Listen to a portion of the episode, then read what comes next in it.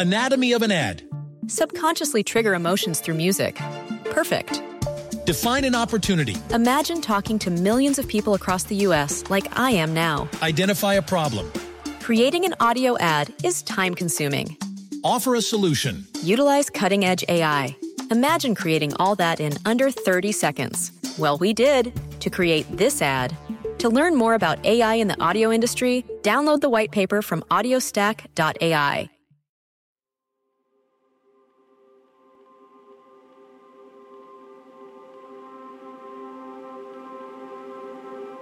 Nobody who hits rock bottom ever expects to be there. And typically, when we use the phrase rock bottom, we're talking about someone using drugs or alcohol, hitting a point where they realize they don't want to use anymore.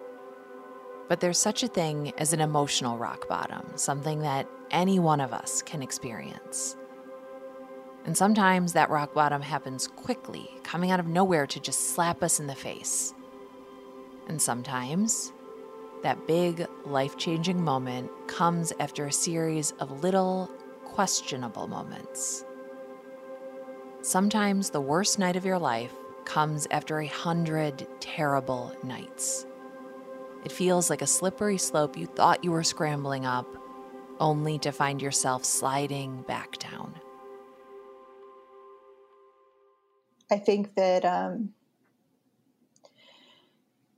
anyone that has gone through abuse, it doesn't it doesn't happen overnight. It's not like you fall in love with this this person treating you like this way.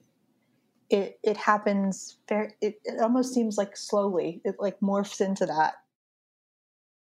For Heather, hitting her emotional rock bottom happened over time.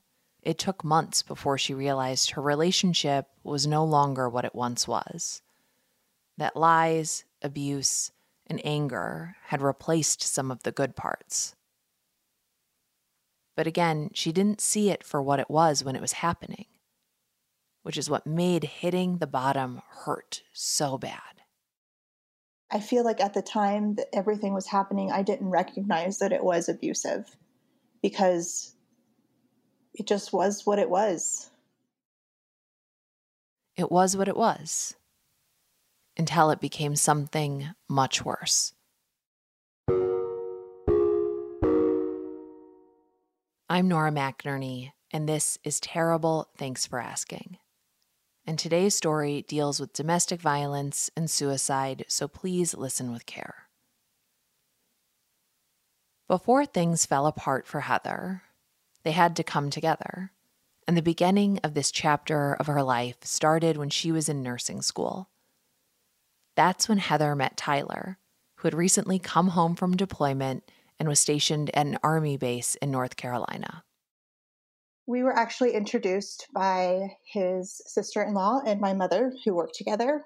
And I had just got out of like a relationship with my high school sweetheart and had like moved home and was super brokenhearted.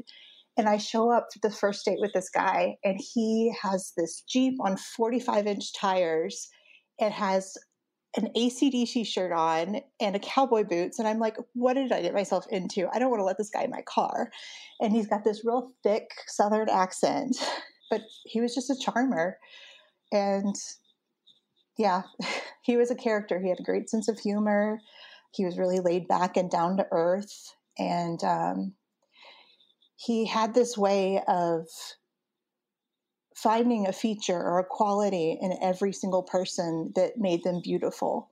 We have kind of a, a unique start because he was very anti relationship.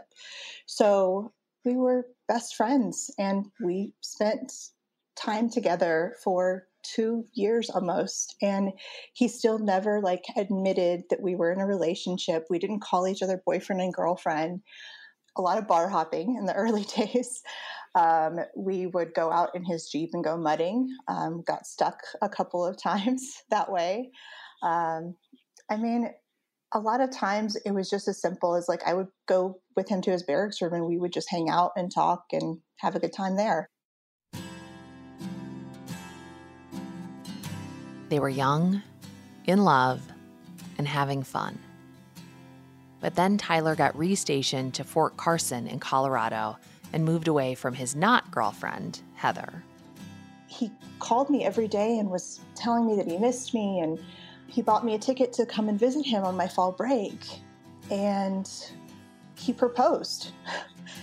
And I was just like, if you're joking right now, I'm going to kick your butt. Like, this isn't funny. Like, obviously, he wasn't joking. And then he goes, Oh, yeah, but just so you know, can we get married in like two days? Because I have everything all planned.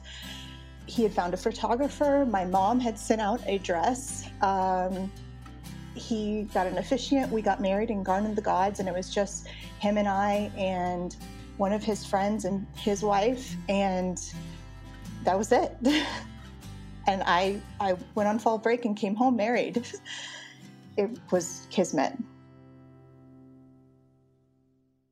It's not an exaggeration to say overnight Heather went from having a long distance situationship to suddenly being an army wife. So her fall break ends. She goes back to North Carolina and starts planning her move to Colorado. He was deploying shortly before Christmas that year. So I flew out to see him a couple more times before he deployed. And in those couple of visits, we ended up buying a house. In January of that year, I had to move across the country with my little U Haul trailer in the middle of a snowstorm to get there in time to close on our house and move in by myself. While it was definitely challenging to move to a new city and be alone while Tyler was deployed, the military spouse lifestyle wasn't new to Heather. My stepfather was in the military. I feel like I went into it understanding that this was going to be the life. And so I feel like I went into it probably a lot more prepared than others do. Um, but still, I mean, I was 21 years old and 14,000 miles away from my closest relatives, and it was surreal. You're not the one that enlists, so you think that it's not as big of a deal, but in a second, you know, the, the army can tell you, okay, well, you're going to go to this station and you have to just uproot your life and go somewhere else. You're potentially far away from your family and friends or whatever you have built. And then you potentially have your service member that is deploying nine months at a time. Tyler's deployments were a little shorter due to the nature of his work.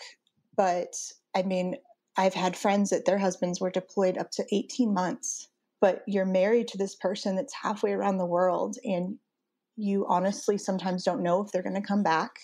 It's it's stressful. But it's also stressful because when they can find time to talk, they can't talk openly. Everything is monitored, your communication, because, you know, my stepdad did the same thing. He explained to me, look, you need to be aware that there are certain things that he cannot tell you. So come up with a way of communicating what you need to know. And so, you know, I can't remember the word or what I would ask him, but I knew that if he gave me a certain response that it was okay. And you know, I would ask him, he would say, I'm going to go out for a couple of days and I'm not going to be able to call you for three days. And if it takes longer than that to call me, don't worry. But, you know, I'll talk to you when I talk to you.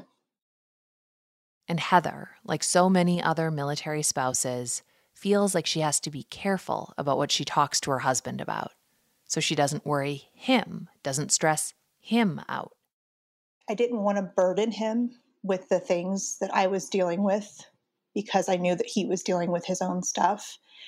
And I mean, I feel like, you know, you think about these guys going into a situation, not going in with a clear head because they're worried about what's going on at home. It could be potentially dangerous. So I felt very much like I had to hold everything together and make it okay for him and I feel that he probably did the same for me. But whenever he got home and we could talk and it was just him and I, like he would share stuff. A few years into their marriage, Heather and Tyler welcome a son named Milam. They had their little routines, given, you know, Tyler would be gone 75% of the time. But whenever he came back, it was always kind of jump right back in where we left off so that he felt needed and a part of our family. And so it was always great because he would wake up with him in the morning and he would make like a dozen eggs and the two of them would just eat over easy eggs for breakfast.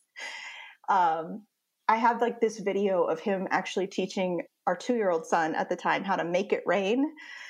And it, it's just hilarious to like watch because like you can hear his accent, but like being two, Milam wants to do it himself. And so he's like taking this like pretend money from him and it in like just making a huge mess. So. Say, make it rain, Daddy. Yeah, you get ready, Daddy. I do it. You're going to do it. where only the best of the best compete. Each leg brings a new Yay! Double high five, double pounded, double shakes. all said and done. Many survivors of domestic violence say it's nearly impossible to pinpoint the moment when things turned, when the darkness started to seep into their lives. For Heather, there was a slew of things that started to change with Tyler and by default, their relationship. And the first was his temper. he was always kind of a hothead. So like for us to go out and be at a bar and him to like say something and like mouth off or even like be confrontational with something, it wasn't anything. Heather remembers one night when she and Tyler went to a wedding for one of his army buddies. Tyler picked a fight with another colleague that almost turned physical, and Heather was mortified. But as she looked around the wedding, she realized the other army guys there were laughing it off like this was normal behavior. And Tyler's drinking was also getting more frequent. He had actually gotten fired from his team because he had had several alcohol related instances on training trips. And instead of being forced to go over to this other um, battalion and stay home as a sense of punishment, he basically walked across the hall and got a job from another team sergeant that joked that the previous team sergeant was just being, a, uh, excuse my language, a pussy. And basically it was well and good. And so he goes over from one team where he's being reprimanded for behavior that is not okay to another where it's almost encouraged. And then to add on more you know the steroid use started then.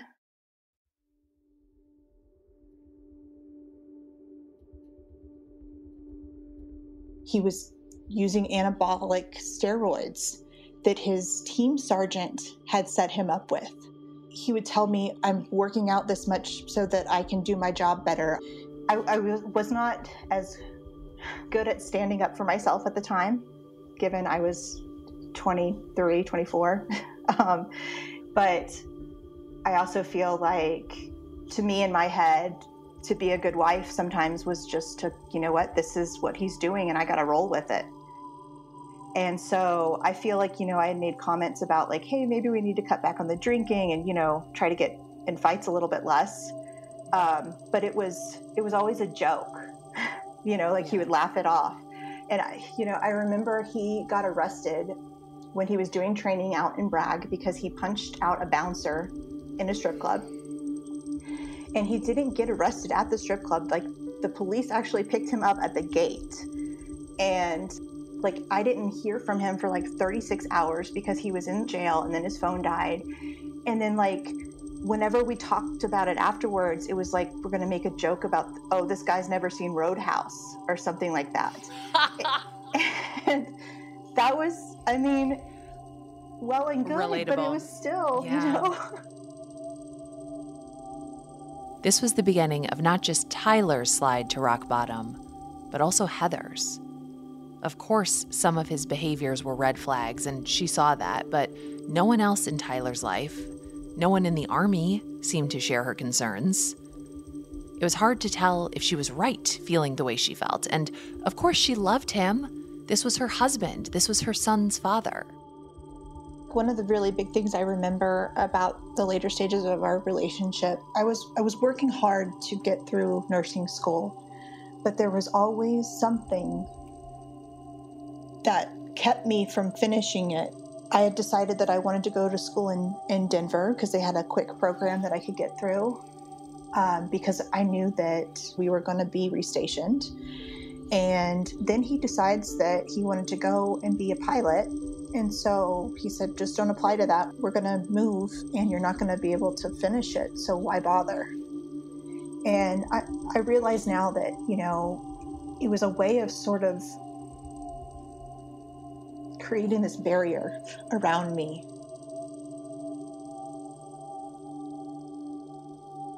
We'll be right back.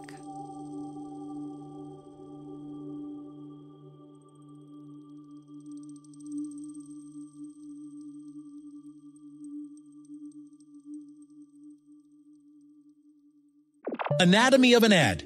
Subconsciously trigger emotions through music. Perfect.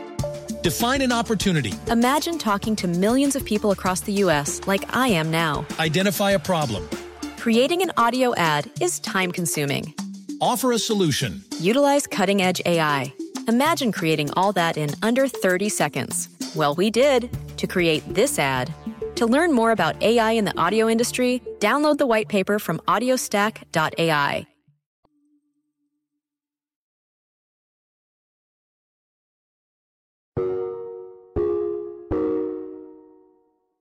After months of Tyler's drinking getting more and more frequent, Tyler using steroids and having violent outbursts, Heather admits this isn't normal.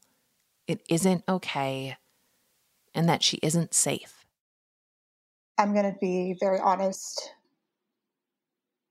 A couple of months before everything happened with him, things in our relationship were turning to be abusive. And at that point, I had a two year old son, but I felt hopeless. I, I felt like I was so dependent on this man and, and loving him that I didn't know if I would be able to take leaving him. I feel like when people are on the outside looking in, it's it's entirely different. They don't give that compassion of knowing that if you haven't been in the situation for yourself, you don't know that it isn't like just night or day. It's not a switch that that flips. It's slow, progressive sometimes. And it's like you wake up one morning and it's like what what happened? Heather is still miles away from her family. She still depends on this man and his job for everything for housing, for healthcare, her social life. It's never simple for anyone, but it's very, very tangly for Heather. So she reaches out to another military wife for some advice. I had had a friend that got restationed about two months before all this happened uh, that I remember talking to on the phone, and she is a nurse. We talked very briefly about what was going on, and she said, you know, they're really good at compartmentalizing, and it is what it is. It's just kind of what we signed up for. It's what we signed up for.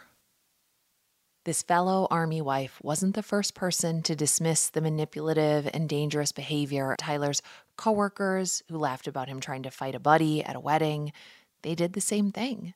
The superior who hired Tyler after another team sergeant had fired him without ever addressing the firing did the same thing. It seemed like as long as Tyler was in the army, nobody would hold him accountable. Heather was starting to feel depressed and hopeless. I went to the doctor, and these were civilians that worked on post. But I had a doctor once tell me because I was asking for antidepressants because I was struggling that all military wives were the same, and we just needed to stay medicated to deal with it rather than coping like like a grown up. I attempted to take my own life at one point after surviving, I was like, I'm not going to let this be in vain. I survived for a reason. And I think that I've got to get my stuff together and I've got to get my kid out of this situation because no one's helping me out. And I have to do it for him. And so I was trying to find a way to either change things or change my situation because of how things had dramatically changed. Heather knows Tyler can have a hot head and she has no idea how he'll react. But she knows she needs to leave the relationship. How did you communicate that? How did he react to that decision? We talked about it like we talked about everything else. We had a conversation and it was like, you know, I feel like I'm not making you happy anymore. And I don't know how to, but I love you. You're my best friend. I want you to be happy. And so it was very calm, very amicable. Like it, it was strange, but it wasn't strange because I feel like with what followed, it seems crazy that we were in such a good place. Mm-hmm. I told him that I wanted to start looking up in Denver because I didn't want to move home and, and take Milam away from him. And he started helping me look for places to stay and saying, like, oh, this place has a broken fence, but I could come up next week, you know, a weekend and, and knock that out for you so you wouldn't have to worry about it. It was just like, this is going to be what is. This is a huge relief. Heather was sad, but it seemed like she and Tyler would figure out how to co parent and be in each other's lives, even if they weren't married. There's a lot of research out there from people who are way bigger experts in this kind of thing than we are about how to talk about suicide in a way that doesn't exploit or sensationalize or glamorize a person or the way they died. And we also have a responsibility to do right by our guests and give them space to share their story and the things that happened to them to make sure that their own lived experience is heard. And I say all of this here because we wouldn't normally include details like how a person took their own life or the things they said in their final moments, but we are going to do some of that here because the circumstances surrounding Tyler's death very much involve Heather and the rest of the episode is going to include talk of assaults, gun violence, and suicide. It's August 28th, 2015. It's been three weeks since Heather and Tyler decided to split up, and one week since they officially filed for divorce. They've been living together amicably, creating a co parenting plan, and talking about their future as a divorced couple and Heather feels so hopeful that things just might be okay. So I went to bed at like 11 midnight, and at about 2 in the morning, I was woken up. Um, I asked him what he was doing, and he said, "Oh, I'm just grabbing something from from the drawer." Um, but he was wearing his cowboy boots and the pants that we had just purchased so that we could go to a friend's wedding. And I was confused because it's two in the morning.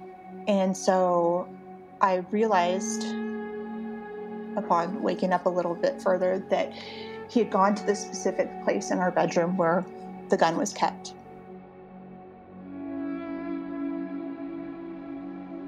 I jumped out of bed and immediately followed him into the guest room. I started screaming at him and I tried to physically fight him for the gun.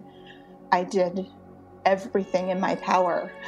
But I mean, I'm 5'2, and you know, he was 5'9 and 200 pounds of muscle. Like, there was.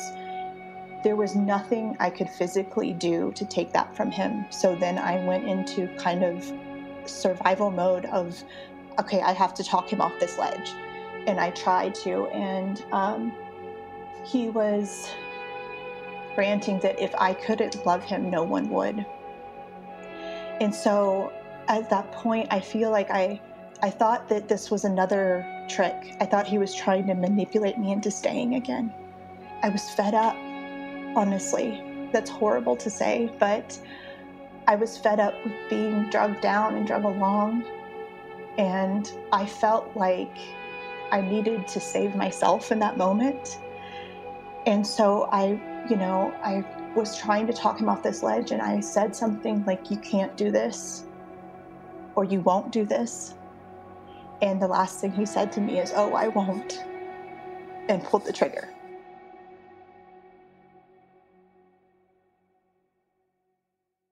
I immediately started to try to take a pulse.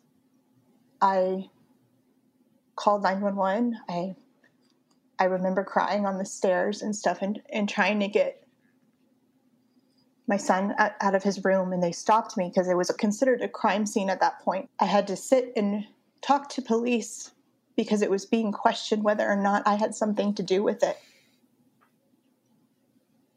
And all this time, I've I literally have blood on my face and stuff, and my two year old is looking at me and playing on the floor. I was in shock. I had to tell someone at that point, and I remember I did not have the team sergeant's phone number because I was, for some reason, in the state of shock. I was concerned with he wasn't going to go to work on Monday.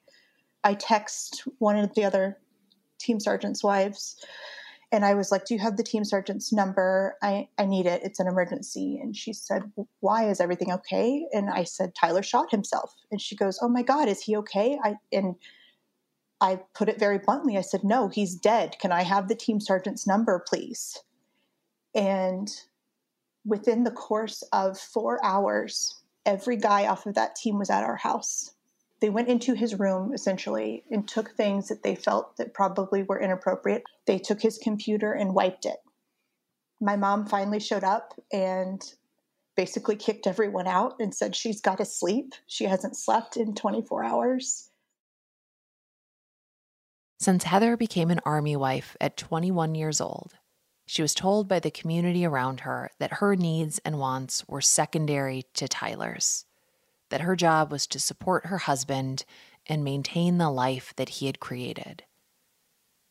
And unfortunately, that mentality continued after his death. Unfortunately, family drama that surrounded the situation made it so much worse. And I wanted to laugh out loud sometimes because I was just like, you people have no idea who he was but I felt like I, because I was struggling with our relationship, I felt I had no right to speak up and say things or go against what his parents wanted. There were two things that I asked for the closed casket, and I wanted to give the eulogy. And basically, I showed up for the wake, and they told me, honey, if we don't leave the casket open, people are going to think the worst. And I'm like, this is the worst. Are you kidding me? And the last time I saw him, I had brain fragments in my hair. Are you kidding me? And I had to stand in this room for eight hours with a casket open. And then when I asked to give the eulogy, they didn't know if I would be able to get through it. And it was also important to them that his wrestling coach spoke. So I had to share his eulogy with a wrestling coach that he hadn't seen in over 15 years. One of the people who came to the funeral was that friend, that other army wife that Heather called for guidance, who told her, This is what we signed up for. But when Heather looked at her son, who lost his dad, and her dead husband, who never got the help he clearly needed, she disagreed. She didn't sign up for this. She was not ready for any of this. But the military was. When this happens, the military does what they call a line of duty investigation to determine whether or not he was killed in the line of duty or not, whether or not they're going to take responsibility for it, essentially. And it's all of his records going through the military, any um, physical exams, and, and all that. It's the toxology report, and then it's also interviews. No one talked to me about this. Um, it was the people on his team and previous team that were interviewed and talked to about it because they were the ones that worked closest with him. One of the the crazier parts of this for me was um, that one of the military wives that was on his previous team worked at the psych eval clinic she actually called the police station and said that there was no way that he could have completed suicide and that I must have done it and that I needed to be further investigated. The police never investigated her, but having this woman even accuse her added to Heather's feeling that the culture in the military wasn't supportive of her family. When we talk to Heather, she has her husband's line of duty investigation report with her. It's several inches thick. On the front is a cover page expressing condolences. It has to be edited. There are pages that have black marks to take names out of it, but essentially what they do is they have to determine if it's in the line of duty in order for Milam to receive any of the benefits that he receives, um, for me to receive any of the benefits as a um, surviving spouse, which is health insurance and just the retirement he would have got paid if he would have retired with the military. Now my son gets. The report finds that her son should get these benefits. But another part of the report compiles all the interviews completed after Tyler's death. Remember, Heather wasn't interviewed, but in this section, she is mentioned quite a bit. It was all about the problems that he was having at home and how he was trying to stabilize my mental health. And that must have been where this came from. In other words, Heather is to blame. And there are some people who truly believe that, still. But Heather did have allies. She has allies, and Tyler's mother is one of them. The night that everything happened, I remember calling her, and she said that the first thing that she told her friend when she picked her up was, Thank God he didn't take them. And um, she knew and I'm, I'm so grateful that I I know that she doesn't blame me, but she knew what was going on, and it was it was a perfect storm. Thank God he didn't take them, because he could have. When you lose a member in the service, they give you what's called a casualty assistance officer. And essentially, it was his job to drive me to appointments. One of the jobs of the officer that was driving me around to do errands after everything had happened was to pick up the gun from evidence at the police department. And I remember that day picking it up and they have this list of, you know, what was collected and stuff. And he had loaded one other bullet. And I, I remember finding this out and um, I was so angry. I was so angry. You know, I, I keep that now. As silly as it might sound, I keep it to remind myself that, you know, even though I tried to save him, ultimately I saved myself. And that was the best I could have done in that situation. I feel like I was not the only one that could have spoken up and done something. And while I regret not speaking up or making my voice louder, I'm really angry about the fact that other people saw that things were happening and said nothing those that could have held him accountable or should have been the ones to hold him accountable said nothing. And after the fact, they took no responsibility for it either. You know, I, after the fact, I went through um, PTSD therapy. My therapist, she, you know, talked about blame because a lot of what I dealt with was guilt for surviving. And she said to me once, you know, what if you are to blame? And you know, I I feel like that I've accepted that part of that blame is on me, but it's not just on me. I share that blame with many others. But I do know that I'm one that is consciously working to forgive myself for that. I don't I don't know if that will ever change. While there are moments in her relationship with Tyler that Heather could point to and say, Hey, I, I should have said something. I should have pointed out that he might need help. She, of course, is not to blame. It's always more satisfying to have one clear scapegoat, a person you can blame with a name and a face and a job title so you can go full Karen and talk to a manager. It's not quite as satisfying to say, ah, you know, it's a multitude of factors. But for Heather, there is a multitude of factors that led to her husband's mental decline and the trauma she faced.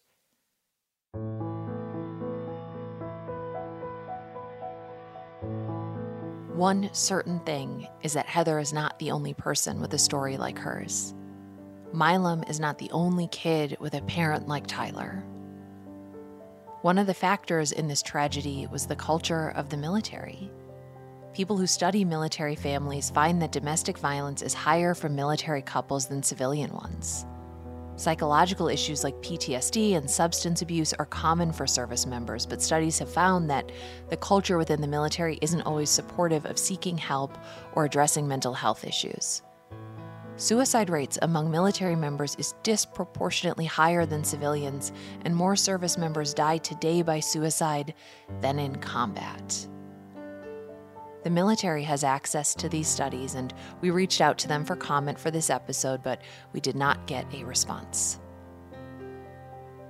Tyler is not the first service member to behave the way he did, but as Heather found out firsthand, there wasn't a lot of acknowledgement about this from his superiors in the Army.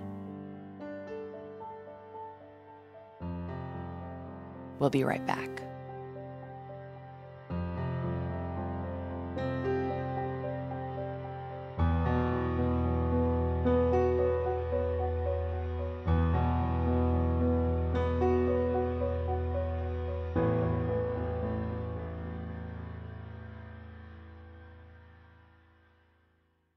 Anatomy of an ad.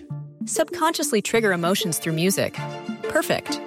Define an opportunity. Imagine talking to millions of people across the U.S. like I am now. Identify a problem. Creating an audio ad is time consuming. Offer a solution. Utilize cutting edge AI. Imagine creating all that in under 30 seconds. Well, we did to create this ad. To learn more about AI in the audio industry, download the white paper from audiostack.ai.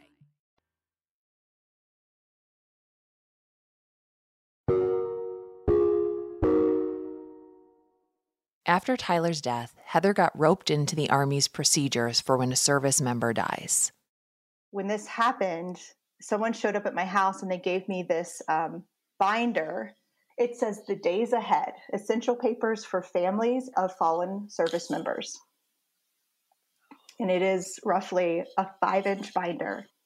It goes step by step what, what offices you need to go to to make sure that you're getting certain benefits. I mean, it, it, it proves helpful but the idea that these are made in advance like I, I, just think about that guy that sits at the desk putting these together and he just like you know i feel like he has a little chart on his wall and he's like oh well april's coming up you know i better double my quota because you know that's a real tough month.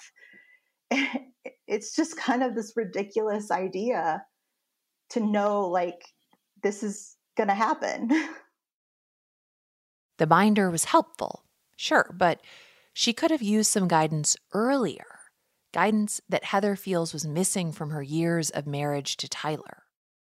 There are family readiness groups, but it's more to help spouses deal with deployments. There's no information given out about who you need to contact if you're worried about this. There were times when the team members um, intentionally tried to keep the wives apart and from communicating with each other to prevent light being put on some sketchy stuff. If you could make a binder for people who are in the situation you were in with Tyler, what would you put in it? Honestly, um, I feel like resources for substance abuse need to be in place. It's something that I especially feel strongly about. Um, I, I currently have a friend that is in the military now too that is struggling with PTSD. And because of the things that he went through, he's dependent on prescription drugs. And it's not his fault, but he's being dismissed. And he had to fight for it not to be dishonorable because he was recovering from a surgery so I, I, feel like substance abuse is one of those big things that people don't realize can be a red flag of PTSD, but it's also can just be substance abuse. There are so many jobs in the military that, you know, you can't seek out help for substance abuse without being reprimanded. After Tyler's death, Heather was seeing clearly how the issues that plagued her family for years were actually so much bigger than any one of them. And while she often felt like her needs were second to her husband's, she also recognized the strength she developed during this time. I feel like military wives, at least the ones that I have known, do not give themselves enough credit. You go through so much and you you feel like you have to hold it all together for them and to support them because you think of it like they're the heroes that you're supporting they're the ones you know serving their country and no you're serving too. It shouldn't just be on you. You you should be able to ask for help too. You know this idea of having to support them and, and hold it all together for them i feel like ultimately it can be more damaging than anything else. After you save your life, how do you live your life? I started to realize that, especially after everything happened, and I had gotten to a point of reflecting back on it, that I had to fight for what I needed and to create the life that I wanted my son to be in. And I, I figured, you know, I had been in Colorado for so long. I've already been alone for so long. I can do this. So I sold my house and I moved to Denver. My mom has this expression of, you know what, sometimes you just got to get up and shake the shit off. And that's what I feel like that six months following was for me. And there was so much grieving, but there was also, I feel like in that six months, I found my strength to move past this and not let it become the only thing It's a thing. It's a big thing, but it's not the only thing. There's more for Heather and more for Milam, who looks a lot like Tyler, but is totally, completely himself. Yesterday was um, dress up as your hero day at school, and he dressed up as David Bowie he has this book about Bowie, and it talks about how at times he had some very outlandish dress and ways, and he inspired so many people, though, by doing that to be themselves no matter what. And I just, you know, he's going to school in his leather jacket and he's got the red streak across his face and his hair is all spiked up and he's just owning it. And I, I I'm just so proud of him for being that person. In those six months after Tyler's death, while Heather is living in Denver, she shakes some shit off and follows a long-time dream of hers. She enrolls in culinary school. And in her culinary school class of a bunch of 18 and 19 year olds, there is 27 year old Heather and one other grown up in the room, one other student over age 25. His name is Christian, and the two of them become friends he wasn't even on my radar. I was just kind of like shrugging him off. Christian is a former Marine, another military guy, and that background helps him understand Heather and understand her past. It helps him understand Tyler. And that understanding allowed them to fall in love and eventually get married. I still struggle with PTSD, and this poor guy just takes it from me some days. And he gives me so much grace and forgiveness. And he honors Tyler's memory. Once you save your life, you live your life. You blend it all up your past, your present. That's how you build a future from the bottom up. And that's exactly what Heather is doing for her son, Milam.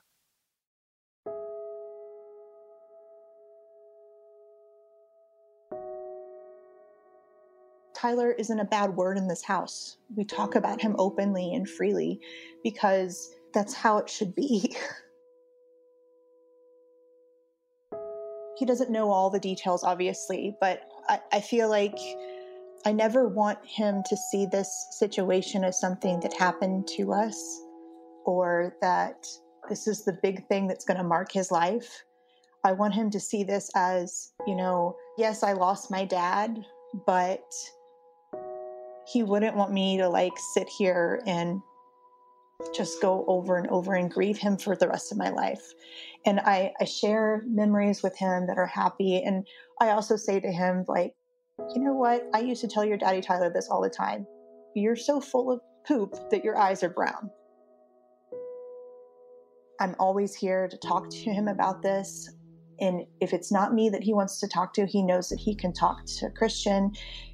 I don't want to make his father into this hero, if that makes sense, because I feel like putting him up on a pedestal would not be the right thing to do because it gives him this idea that he was perfect and that wasn't the case.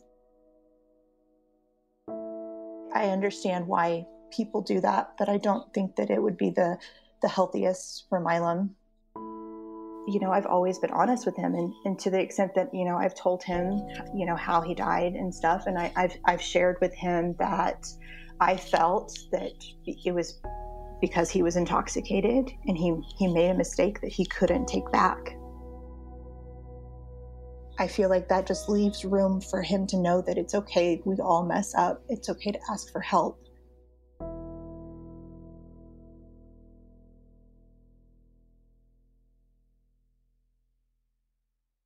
If you need help, there are resources. If you are experiencing thoughts of suicide, you can call or text 988. If you are a victim of domestic violence and want out, you can call the National Domestic Violence Hotline. We will include the link in our show notes. You are not crazy. You are not alone. You deserve to be safe and loved and okay. You deserve help.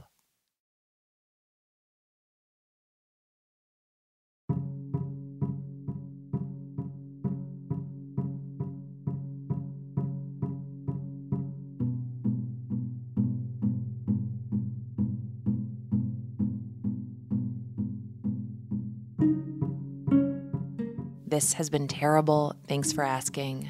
I'm Nora McInerney. We will have a lot of links in our show notes today, including to the uh, statistics that we cited, other articles and resources we used to create this episode. Big thanks to Heather for sharing her story. This episode took a long time to create because it is so sensitive. And we got help from our former editor and longtime friend of the pod, Phyllis Fletcher, who we love. This episode was produced by Claire McInerney and Marcel Malekebu, and project managed and edited also by Jordan Turgeon. Uh, I'm Nora McInerney. I think I already said that. We are an independent production of a company I named Feelings and Co. Feelings and Co. Joffrey Lamar Wilson did our theme music.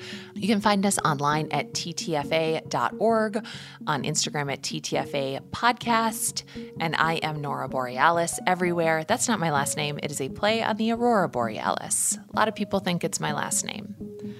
A lot of people. Okay, bye.